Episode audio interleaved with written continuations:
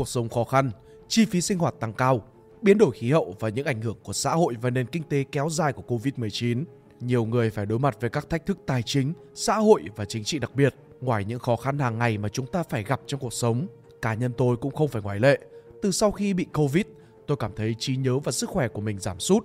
Công ty tôi đang làm việc cũng gặp khó khăn vì doanh thu thấp, phải sa thải nhân sự.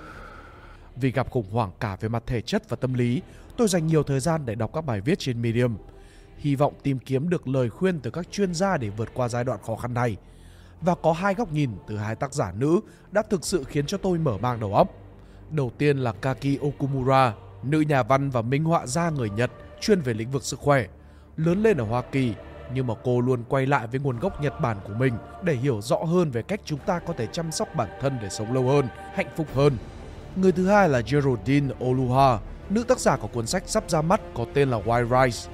Cuốn sách gợi lên những cảm xúc lẫn lộn, tiết lộ những câu chuyện về người Nigeria thông qua những trải nghiệm đa dạng ở các vùng khác nhau của Nigeria. Cô cũng là một writer trên Medium với nhiều góc nhìn sâu sắc về đa dạng chủ đề như là tâm lý, tiền bạc, văn hóa. Sau khi đọc hai bài viết của hai tác giả trên, tôi nhận ra dù việc đổ lỗi cho những khó khăn của chúng ta lên những điều nằm ngoài tầm kiểm soát của mình có thể mang lại sự an ủi trong chốc lát, điều này lại không giúp ích gì trong dài hạn. Thay vào đó, nếu bạn đang gặp khó khăn, hãy để tôi đưa ra hai góc nhìn trong hai bài viết. Tôi nghĩ chúng có thể trao bạn niềm tin để tìm kiếm lạc quan và bình yên và cuối cùng là kiến tạo giải pháp cho riêng mình. Và đừng lo, tôi không định nói với bạn rằng các bạn chỉ cần lạc quan hơn. Góc nhìn thứ nhất tôi học được từ tác giả Kaki Okumura. Nhật Bản đã học được gì từ hàng thế kỷ thiên tai? Đầu tiên hãy bắt đầu với lịch sử Nhật Bản để hiểu về một quan điểm văn hóa phổ biến về trách nhiệm cá nhân. Lịch sử cho thấy xã hội Nhật Bản phải đối mặt với rất nhiều thách thức, đặc biệt là họ phải chống chọi với rất nhiều thiên tai như nguy cơ cao xảy ra động đất, sóng thần, núi lửa phun trào và bão tố.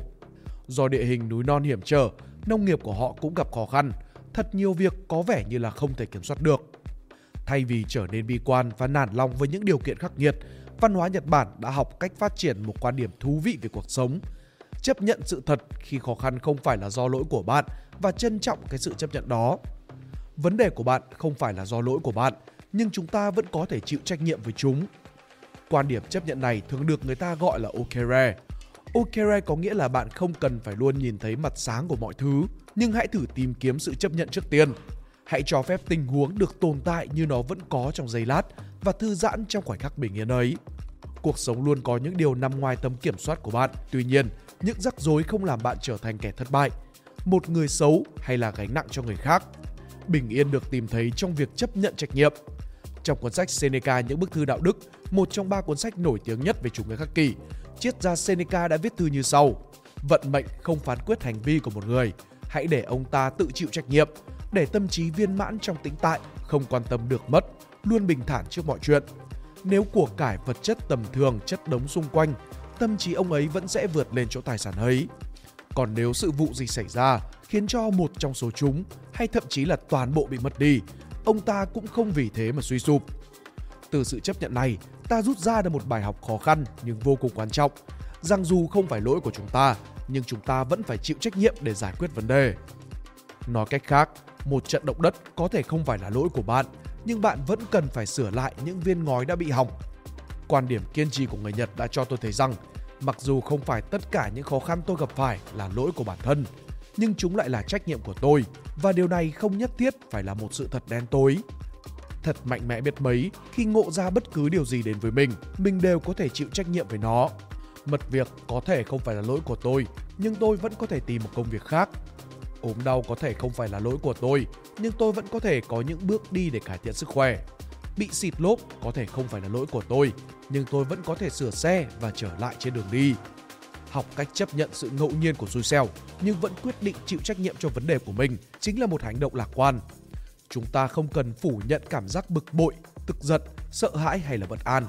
Nhưng sự chấp nhận và trách nhiệm sẽ giúp chúng ta không để những cảm xúc tiêu cực đó áp đảo chính Góc nhìn thứ hai của tôi học được từ tác giả Geraldine Oluha. Suốt mấy tuần này, tôi dành thời gian đọc sách cho kỳ thi của mình và điều đó khiến tôi suy ngẫm về sự cân bằng trong học kỳ vừa qua. Dĩ nhiên, việc không ngủ được trong vòng 4 ngày, đọc sách đến khi đầu đau mở mắt, thức khuya, và không có thời gian giải trí chính là biểu hiện của sự thiếu cân bằng trong cuộc sống. Xong, việc sống theo lối sống mất cân bằng này lại mang lại cho tôi những gì mà bản thân muốn. Chỉ trong một khoảng thời gian ngắn, 3 tuần hoàn toàn tập trung để đạt được mục tiêu cho kỳ thi. Dù mệt mỏi nhưng mà tôi hạnh phúc vô cùng. Bạn có biết những video trên Instagram Reel nói về việc theo đuổi mục tiêu quá mức đến nỗi bỏ bê những thứ khác. Trong những video đó, họ giảng giải về từ cân bằng, rằng nó không lành mạnh nếu bạn không học cách chia đều thời gian cho mọi hoạt động trong ngày. Vậy thì ý nghĩa của cân bằng là gì nếu như mà kết quả không làm cho bạn hạnh phúc? Nhớ lại câu chuyện của tất cả những người thành công và cách họ đi đến đó, tôi nhận ra một điểm chung. Albert Einstein cho rằng thành công của mình không phải là do chỉ số IQ nổi tiếng mà là vì sự tò mò quá mức về mọi thứ. Einstein đã hoàn toàn dành trọn vẹn thời gian để khám phá những thứ phức tạp của bất cứ điều gì mà ông tò mò. Có một video trên YouTube mà tôi đã xem, người phụ nữ đó giải thích cách cô ấy có thể xoay sở việc học y khoa, cuộc sống hôn nhân, niềm tin vào Chúa và công việc làm người sáng tạo nội dung và luôn cảm thấy không hề quá tải. Cô ấy đã chia sẻ về mùa hay còn gọi là những thời kỳ trong năm rằng mặc dù tôi quản lý rất nhiều việc, tôi không quên ý nghĩa quan trọng của từng mùa. Đã có một thời kỳ mối quan hệ của cô ấy với Chúa rất mong manh và cô đã dành 90% năng lượng của mình để xây dựng, sử dụng 10% còn lại để giữ những khía cạnh khác trong cuộc sống của cô không bị chìm. Thay vì cân bằng, cô chọn cách ưu tiên những việc cần làm hơn vào từng mùa nhất định. Điều này mang lại cho tôi ý nghĩa sâu sắc hơn so với chỉ là cân bằng. Đối với tôi, cân bằng có nghĩa là tỷ lệ 50-50 hoặc là 70-30. Nhưng để đạt được A, bạn sẽ cần phải bỏ ra gấp đôi công sức trung bình, tức là 100 là ít nhất, hoặc gấp đôi kết quả trung bình. James Clear, tác giả cuốn sách mà tôi rất ngưỡng mộ, Atomic Habits, nói rằng anh ấy đã tự thách thức mình đăng một bài viết trên website mỗi ngày. Dù anh ấy có một ngày tồi tệ, mệt mỏi hay chán trường, nhưng khi nhìn vào màn hình máy tính, anh ấy vẫn phải đăng bài viết đó. Hãy tưởng tượng bạn trở về nhà sau một ngày làm việc mệt nhọc, sẵn sàng ăn uống và lăn ra ngủ, rồi nhớ ra bạn phải viết. Bạn kiệt sức, đầu ngón tay đau nhức và não bộ kiệt quệ nhưng mà bạn vẫn phải viết.